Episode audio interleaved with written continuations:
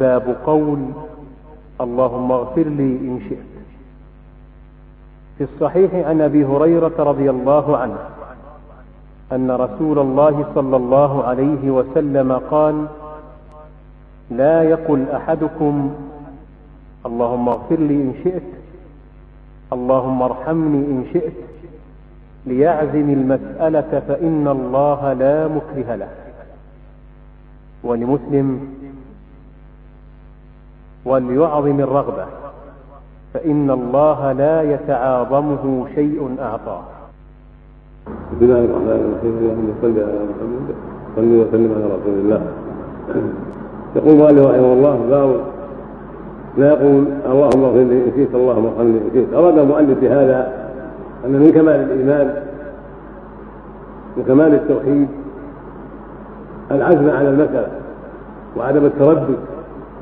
وأن المؤمن إذا دعا ربه يعزم ولا يتردد فإن جوده عظيم وهو غني الحميد فلا يليق بالمؤمن ان يستثني إنما يستثني إذا طلب المخلوق الذي قد يعجز فيقول اعطني كذا إن شئت أو إن استطعت هذا في حق المخلوق. أما الرب عز وجل هو الغني الكامل والقادر على كل شيء فلا يليق بالفقير العبد الفقير أن يستثني في سؤاله فيقول اللهم اغفر لي أن شئت أو اللهم ادخل الجنة كأنه كأنه غير محتاج. كأنه ليس بمضطر إلى هذا إلى هذا المسؤول. ولكن ليعزم المسألة وليجزم.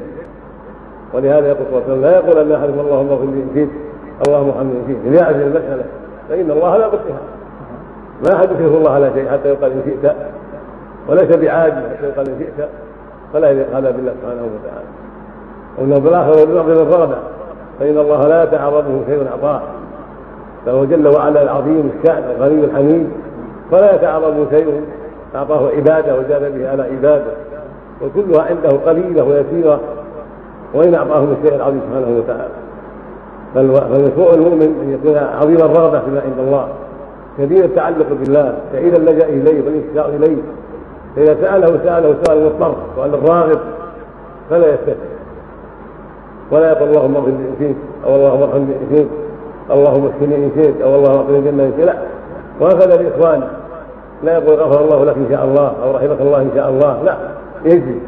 اللهم اغفر له اللهم ارحمه رحمك الله يا أخي.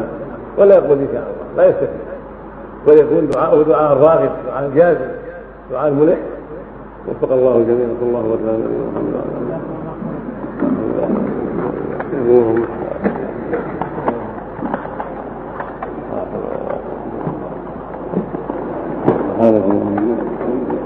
لا يجوز لا كلام كل الكلامات بعد. لا كلام ولا غيره. هذا اللي فيه راي يضره كلام الكلب خبيث. إذا قال إن شاء الله إن شاء الله خبرك لا يقولها أبدا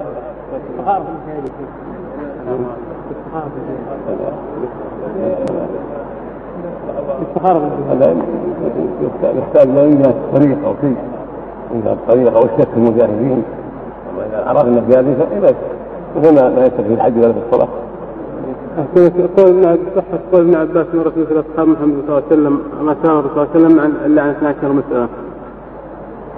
المعروف أنس. لأبي أكبر عن أنس. كان ابن عباس. ممكن لكن صحة النقل عن أنس الذي يرى أنه معروف صحيح. أنس لكن بدأ على قال 12 أو أقل. 13 ما يتذكر الآن يعني؟ الله من قاله أنت؟ الدخان دخان. دخان خطأ المسجد نعم. يوم الشدة ودعا عليه السنة. هذا جائز نعم. الدخان الأخير يوم في آخر الزمان. يعم الناس ويكون الكافر من الشدة والمؤمن الشدة من الزكاة. هذا في آخر الزمان. وما هو الراجح؟ هذا هذا هذا. اللي هو يوم القيامة. آخر الزمان. لا آخر الزمان. باقي يحدث بالآية في الآية. يعني آخر الزمان. باقي يحدث بالآية لا الدخان الآية هذا في آخر الزمان.